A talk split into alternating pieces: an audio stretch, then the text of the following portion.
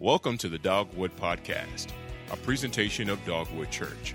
For more information, visit dogwood.church. We hope you enjoyed the message. Well, good morning, everybody, and uh, it's great to see you. I'm so glad you're back. Uh, we are in our second uh, Sunday of a five Sunday series, at least five Sundays, that we're calling uh, InstaFam. Uh, snapshots of a healthy family. And if you'll take your eyes off the screen for a moment and look at the center of the stage, you'll notice I'm not really here. Ooh, magic. Uh, no, I had to be away this uh, uh, this Sunday, but uh, uh, this was such an important passage. I wanted to be sure to bring the message to you uh, personally. Actually, as I asked all of the rest of our preaching staff if they would fill in, they they all said that they had other commitments truth be known, I think they just didn't want to teach this passage because it's somewhat controversial. But no, no, no, no.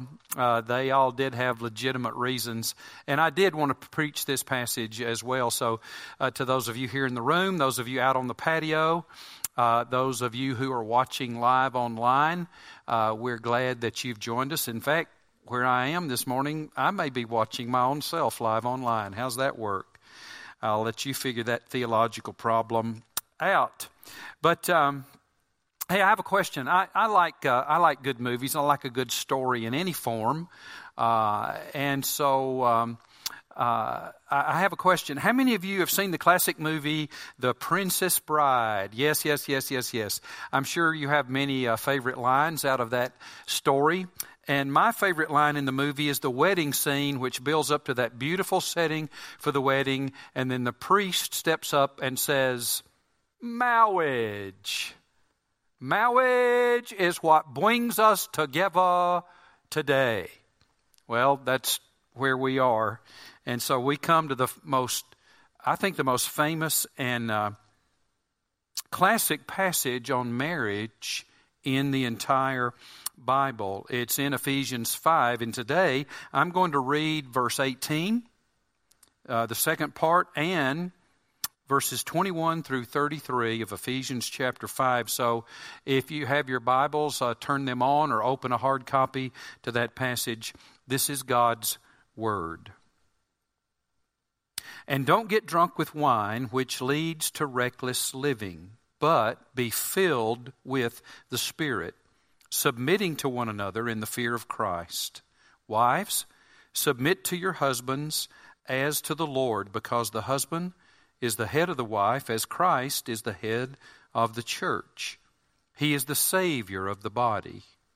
Now, as the church submits to Christ, so also wives are to submit to their husbands in everything.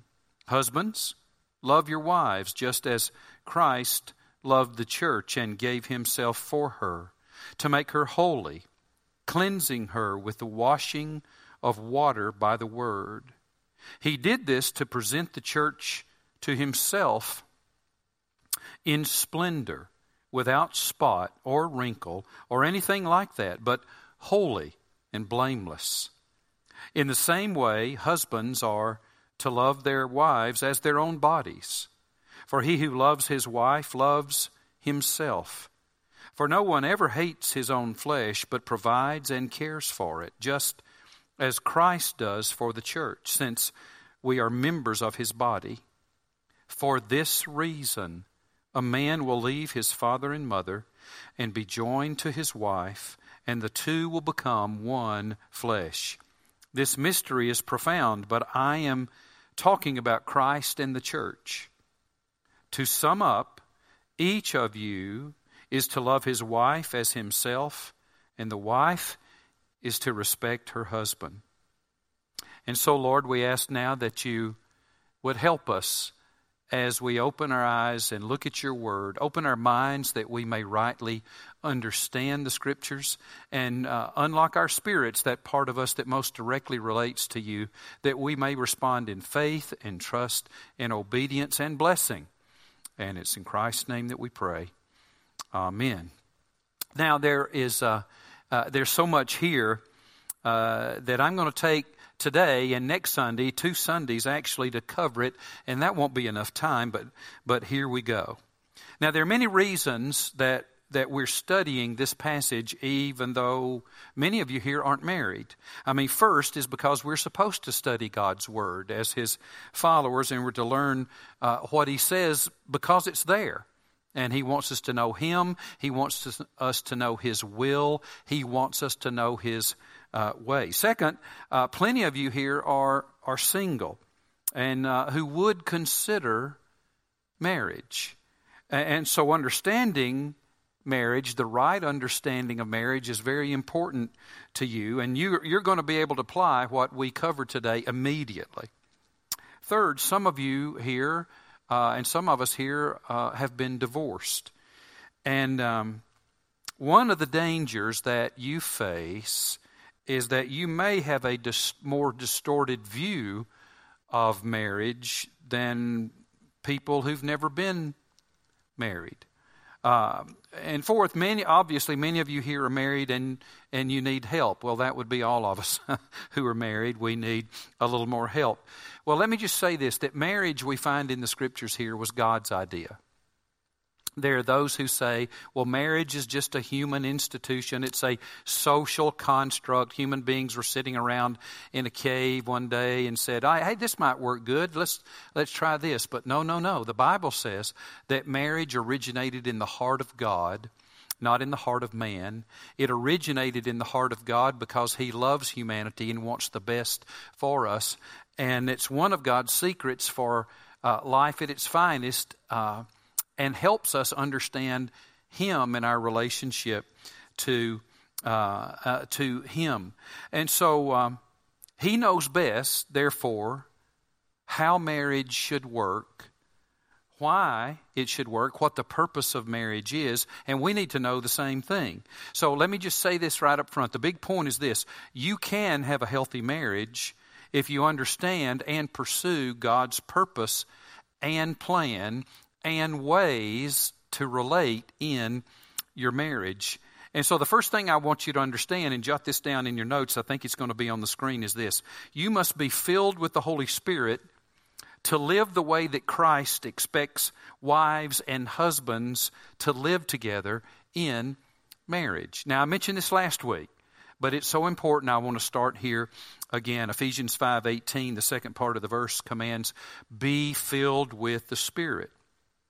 Now, as I said, I referenced this last Sunday. I want to spend a little more time on it here. This means to be filled with the Spirit means, first of all, that you are a Christian, for only Christians have the indwelling presence of God, the Holy Spirit. The Bible says that when we become a Christian, when we become a, are born again, when we put our faith in Jesus, when we receive Jesus as our Lord and Savior, that the Spirit of God comes to dwell in us. We have His Spirit.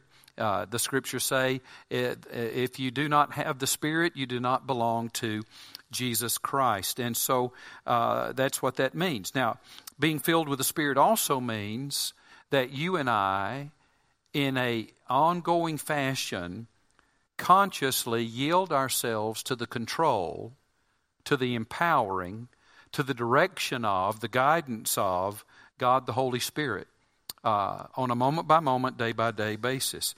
Uh, the commands and the expectations that God has for wives and that God has for husbands in marriage are beyond our natural human ability to, um, to consistently follow. Uh, persons who are not believers, and some of you here are not believers. Our churches exist in part for those of you who are not yet followers of Christ to check out the claims of Christ. Persons who are not believers can certainly benefit from God's wisdom and God's principles uh, for marriage, but what is about to be described and prescribed by God uh, in His Word is for Christians. This is where the power comes from. Uh, a marriage can only be what God has designed it to be when the members of the marriage are the kind of people God intended for them to be, and that comes by the indwelling working of His Holy Spirit in us. He says it this way if you have the fullness of the Spirit down, this is what marriage will be. And then He's going to describe it in verses 21 through 33. The biblical model of marriage will not work without the fullness of God the Holy Spirit. I can't overemphasize that. Uh, it, it, let me illustrate it this way. It's kind of like those television commercials where some expert is uh, is doing something and he says, "Now, boys and girls, don't try this at home. You don't have the right equipment." Well, God is saying to you and me here, don't try this without the Holy Spirit. This will not work. Now, in this passage, we find uh, that those who are filled with the Holy Spirit will exhibit several characteristics, and one of them is this. Jot this down, number two, in your notes. Submit to one another out of reverence for Christ. That those who are filled with the Holy Spirit will submit to one another out of reverence for Christ, out of fear for Christ. Ephesians 5:21 tells us that, submitting to one another in the fear of Christ.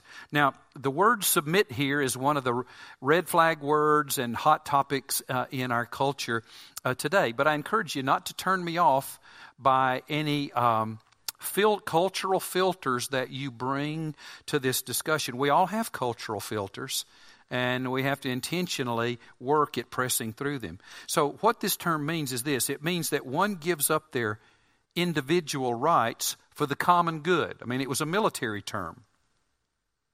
It was a military term. It meant to, to voluntarily give up rights uh, to a, a, an authority or an ordained authority. Uh, the main idea is that of, of voluntarily, voluntarily ranking one under another for the common good, for the benefit of all. Uh, it's the idea of giving up or relinquishing one's rights for the benefit of another person or another people or another group. Now, in our context as followers of Christ, it's expressed this way in the book of Philippians, chapter 2, verse 3. You'll see it on the screen. In fact, read it out loud with me in loud voice. Here we go. Do nothing from selfishness or empty conceit but with humility of mind, let each of you regard one another as more important than himself. Now, in Ephesians 5 22 through 33, then God follows this passage to tell us what this looks like for a wife to submit to her husband out of reverence for Christ, and for a husband to submit to his wife out of reverence for Christ. Then, what it looks like for children to submit to their parents out of reverence for Christ, and then for parents, what it looks like for parents to submit to their children. That seems unreal, but we'll explain that in a couple of weeks when we get there. What parent it looks like for parents to submit to their children out of reverence for Christ. Now, we're going to look at kids and parents in week uh, four and five. Today and next week, I'm going to address wives and husbands, husbands and wives. So, the rule of thumb uh, from God for you and me in marriage is this you always serve the needs of your spouse before your own. I always serve the needs of my spouse before my own.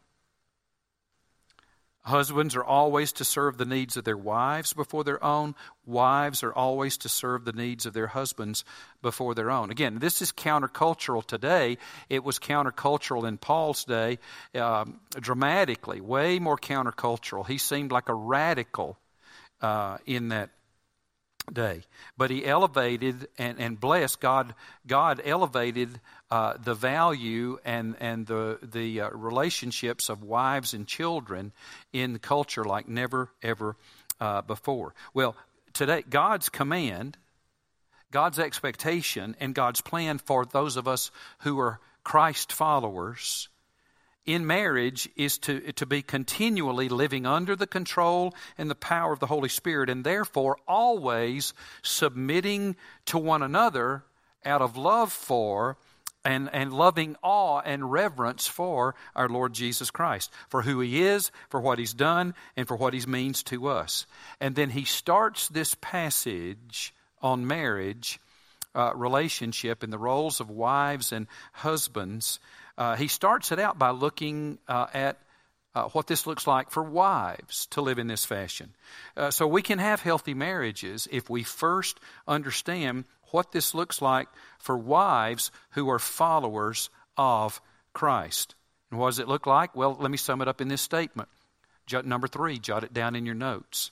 Wives, submit to your husbands. Submit to your husbands. He says in verses 22 through 24 Wives, submit to your husbands as to the Lord.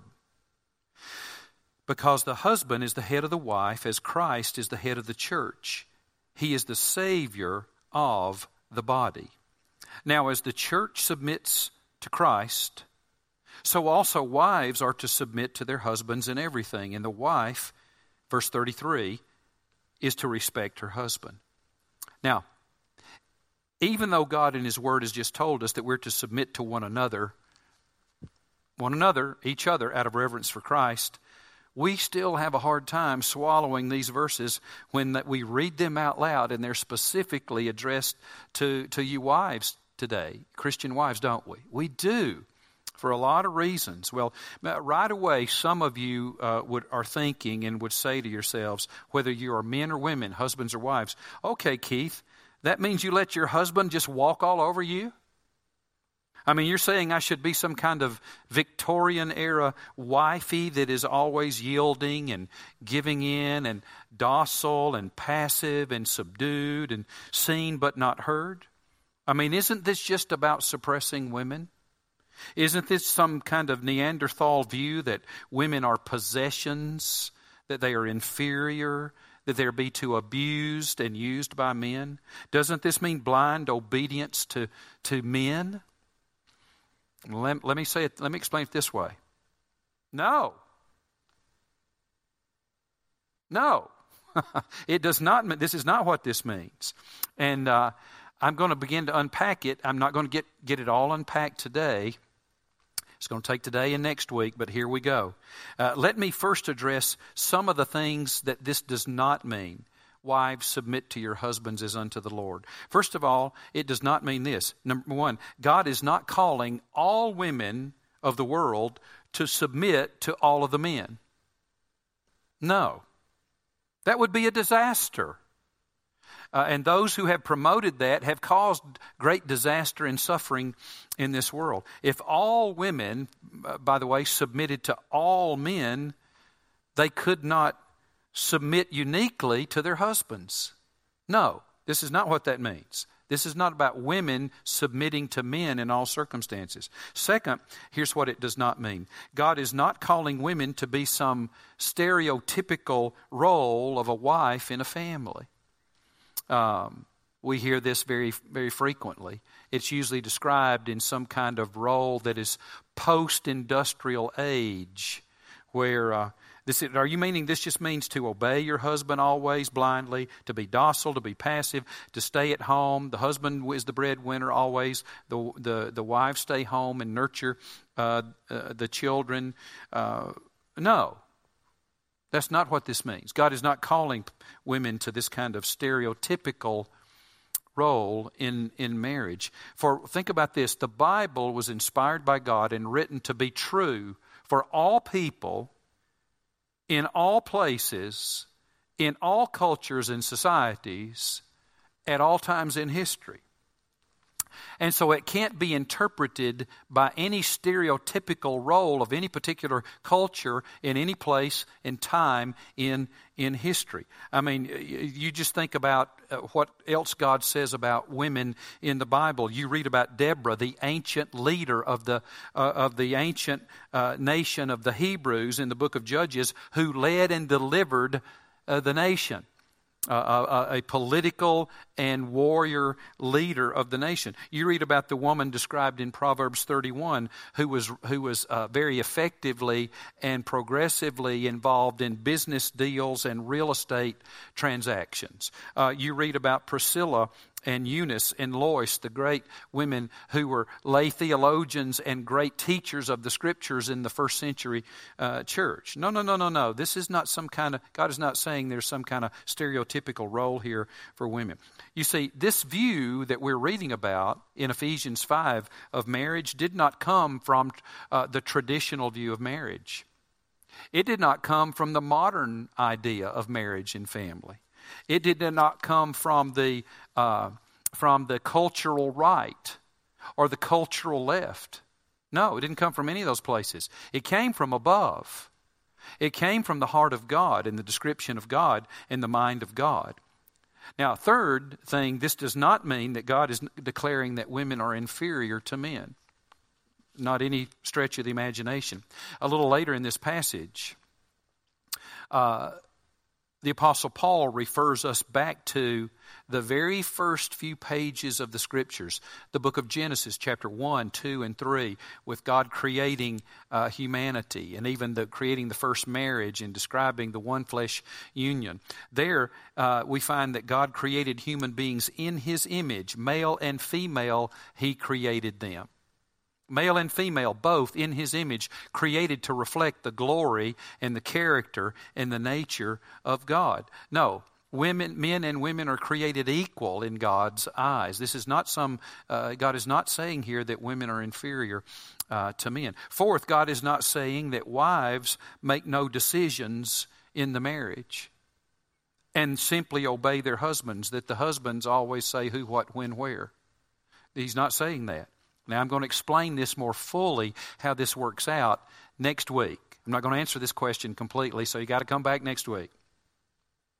So, here's just some of what um, uh, this does mean in Ephesians chapter 5, verses 22 through 24. Number one, to submit to your husband means that you give up your life for his good. Just jot that down. It means that you give up your life for his good. Lay down your life for his good. Look at verse 24. Now, as the church submits to Christ, so also wives are to submit to their husbands in everything. In everything. Well, how does, how does the church submit to Christ? If wives are to submit to their husbands like the church submits to Christ, what does that look like? Well, the Lord Jesus told us in uh, the Gospel of Luke, chapter 9, verse 23. You'll see it on the screen. Then he said to them all, If anyone wants to follow me, follow after me, let him deny himself, take up his cross daily, and follow me. In other words, give up your own way. We follow Christ. We who are the members of his church, we follow him by denying ourselves. That means I, I'm giving up having my own way directing my own way, and taking up our cross. Well, you see in the corner of our building here, the cross there, it, it represents, it was a, um, uh, an instrument of capital punishment. People died on the cross. They were executed on the cross. He says, we voluntarily take up our own cross. We give up, we, we die to ourselves daily and live for Christ. That's the way we follow him. Give up our own way is first priority and laying down our lives for Christ and his uh, purposes. We give up control of the, of the direction, the pace, and the ownership of our lives to our Lord and Savior Jesus Christ for His good and His glory and the accomplishment of His purposes uh, in this world for the good of all, all people. That's how we do this as uh, husbands and wives. But in, in, in a few verses later, verses 25 through 27, the scripture says this to husbands. We'll come back to it next week. Husbands, love your wives, just as Christ loved the church and gave himself up for her, to make her holy, cleansing her with the washing of the water by the word. He did this to present the church to himself in splendor, without spot or wrinkle or anything like that, but holy and blameless. Okay, wives, listen to this. Husbands, you too. So, just so, when a wife submits to her husband, it means, wives, that you see what God wants him to know and be and do. You see uh, uh, all that could be uh, happen in him uh, by God for his glory, and you commit to say, I feel drawn to be useful to you and useful in the hands of God in helping you become all that God wants you to be for God's glory and for your own good, and to help present you, my husband, to God, uh, the man He created you to be. And I want to be useful in your life to help you be that. That's what we mean by you lay down your life in, uh, for uh, the good of your husband. I want, you say, I want to be useful for you rather than I want to use you. So rather than always just deferring to your husband, that's not what submission means, being passive. Therefore, if you're cooperating with his good, much of the time, if you're biblically submitting yourself to your husband, you're going to be confronting your husband lovingly for his good. Let me give you some illustrations. If a husband wants to bully and walk all over his wife, is that good for him? Well, we know it's not good for her, but is that good for him? No, no. Is it a God given need for him uh, to, to walk all over and bully his wife? No, God didn't. That's not a God given need. And, and let's get more radical. If a husband abuses his wife in any way, in any way, is that good for him? No. Is that God honoring? Is that a God honoring need that God placed in him to abuse his wife emotionally, physically, and no, of course not. Absolutely not. And so, wives, watch this. Now, stick with me here.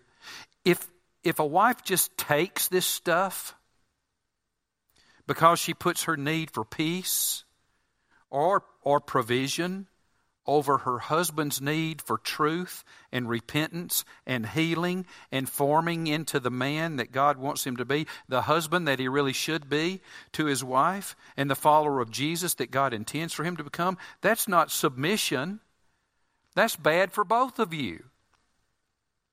What he needs is loving confrontation, getting in his face rightly, done effectively and for the right reason. Loving confrontation is powerful for the transformation of husbands into the image of Christ. What a gift a wife will be to her husband who, uh, constantly properly calls him on things that are inappropriate and ungodly and unchristlike and destructive and harmful to, to the marriage and the family and to the world loving for, for the right reason in the loving and effective ways. It's Speaking the truth in love, the scripture says. Uh, that is biblical submission. Submission means I'm, I'm giving up my life for your good. That means I'm going to work for your good. And a bunch of that will be confrontation, not passivity. Not passivity. Now, there are, there are wrong and destructive ways to go about this kind of confrontation. That produces nothing good either. For example, nagging is one of them. Nagging is one of them. I mean, the Bible, God in other places even says, now don't nag. It's a bad thing. Listen to this. Take a look on the screen. A nagging spouse is like the drip, drip, drip of a leaky faucet. You can't turn it off, and you can't get away from it. Uh, one, one writer said this uh, a nag, having a nagging wife is like being nibbled to death by a duck. Woo! We don't want that. And so that's one of the things. Now, a writer puts it this way. One writer put it this way a truly submissive person is constantly confronting and often being total, and then often being totally quiet. When it says submit to one another, when the Bible says submit wives, submit to your husband, then the Bible says serve the needs of your husband rather than your own. It is not saying be passive, is not saying always be active. It's saying choose your passivity and choose your activity on the basis of the needs of the other person. That means in many cases, in many cases you are extremely confrontational. Extremely confrontational. Now, wives, this also means that your husband is to be used by God to help you become the person God intended for you to become. And so he may need to be speaking uh, the truth in love to you about your attitudes and your actions and your behaviors and your speech in relating and relating to him if he's got the guts to do it. Because so let me ask you, how do you respond? How do you respond to that? Do you listen? Are you teachable? Or are you a nuclear reaction? A nuclear reactor? Whew, good grief. Well, you better become teachable because it's part of God's gift to you to have a husband who submits to you that, that way. Uh, the scriptures say this in Proverbs 21 19 Better to live in a wilderness than with a nagging and hot tempered wife. Is that you? I'd repent. Uh, in Proverbs 25 24, God says this Better to live in the corner of a roof than to share a house with a nagging wife. And so be careful. Well, we've got to wrap this up. We got to wrap this up. So let me ask you a question. Some of you are saying, Well, Pastor, I've got all these other questions. So how does this work out? I mean, who makes the decisions in the family? Come back next week. We're going to answer that one. Come back next week. We're going to answer that one. And, Pastor, I got a bigger question as a wife. What's this thing about the husband is the head of the wife, as Christ is the head of the church? I'm just supposed to give everything away to him? How does that work out? Well, there's a good answer to that. I'm going to answer it next week. So you come back. You come back. Now, some of you are saying, well, Pastor, I realize I don't have, I've not been living this way, but I want to. And I need the power. Well, if you're already a believer, you need to begin to practice. Start by practicing consciously, intentionally, on a daily basis, and moment by moment through the day. Yield yourself Deny yourself, take up your cross, follow Jesus. Yield yourself to the filling, to the control, to the power of the Holy Spirit. I pray something like this Lord, every day, I do, Lord, I turn loose of the steering wheel of my life. I ask, Holy Spirit, now that you em- empower me that you fill me, that you direct me, that you possess me, that you permeate me. May everything that I say and think and do and choose and feel today be done in demonstration of your spirit and your power. And I thank you by faith that you will answer this prayer because it is a command of your word and your will and ways. And so I'm just going to assume by faith that you are now doing that in me. And then you proceed on into the day. Others of you would say, well, Pastor, uh, I've never, I don't have the Holy Spirit because I've never become a Christian. What must I do to be saved? Well, here's what you must do. First of all, you must repent of your sin. That means you change your mind about your self righteousness, that you're not righteous enough, you're not okay with God, you're sinful, and give up your self directed life. And you repent of it, and you turn away from your sin, and you turn to place your faith in Jesus. Second thing, you do that. You place your faith in Jesus. That means you believe, not only believe that Jesus died on the cross and, and took his, your sin in his body on the cross and paid the penalty for it in your place, but that he rose from the dead, proving he had the power to do that very thing and is alive today to apply that to you personally. And then you place your active trust in Jesus. You say, Lord, not only do I believe You've provided salvation, but I need it. And I ask you to come into my heart and life and forgive my sin and take control of me. Be my Lord and my God and my Savior. Give me your gift of eternal life. So I want to give you the opportunity to do that now. So everywhere, pray with me. Pray with me. Let me lead you through a prayer. Dear Lord Jesus, I admit that I'm a sinner in need of a Savior, and I believe you are that Savior and I now repent of my sin. I'm sorry for my sins. And I believe that you died on the cross, taking my sin in your body on the cross, and that you made appropriate payment for it, atoned for it, and that you rose from the dead and are alive today to help me. And so I ask now that you come into my life. Come in as come in, Lord Jesus, into my life as my Savior and forgive me. And come in as my Lord and my God and take control of me. And I will serve you as you give me strength all the days of my life. Amen. Now, one more thing. Once we have repented of our sin and placed our faith in Jesus, uh, the Bible says that uh, Jesus commands us to go public with our faith and confess Him before men. In Matthew chapter 10, he said, Whosoever confesses me before my uh, men, I will confess him before my Father in heaven. But whoever is ashamed of me before men, I will be ashamed of him before my Father who is in heaven. And he even designed the method for us to go public with our faith and celebrate our, our personal salvation. It's called baptism in the Bible, believer's baptism. And we are prepared to help you celebrate your Christian baptism uh, this morning. Just, uh, right now, as we speak, the men and women on our baptism team are prepared and waiting for you. As soon as this service is over, I want you to go right out these doors, across the lobby, uh, out onto the patio and turn to your right, you will find yourself in our outdoor baptism area. The men and women are there on our team, and we have everything that you need to celebrate your baptism. We have changing areas, we have changes of clothes, we have towels, and we're prepared to do that. People confess publicly their faith in Jesus every week here on the Dogwood campus after our services. You be one of them. You be one of them. Well, I'm going to ask you to do one more thing, just a moment. Uh, those of you who have made other spiritual commitments and maybe even have more questions about this issue, because I just raised a lot of questions, on your Dogwood response card in your uh, bulletin, you can indicate if you prayed to receive Christ, if you've made a recommitment of your life to Christ, if you have more questions about how to become a Christian, if you have more questions about anything about the spiritual, the Christian life. Um, put them on there. If you have prayer requests or questions about uh, this topic that we're studying together these few weeks, write them out on your card and turn it in uh, when the offering basket is passed. So pray with me one more time. Heavenly Father, I thank you for these men and women in this room. Thank you for making a way for us. Uh, to know your will and ways for a healthy marriage and a healthy family. And it's in Christ's name that we pray. Amen. Thank you for listening to the Dogwood Podcast. We hope you enjoyed the message.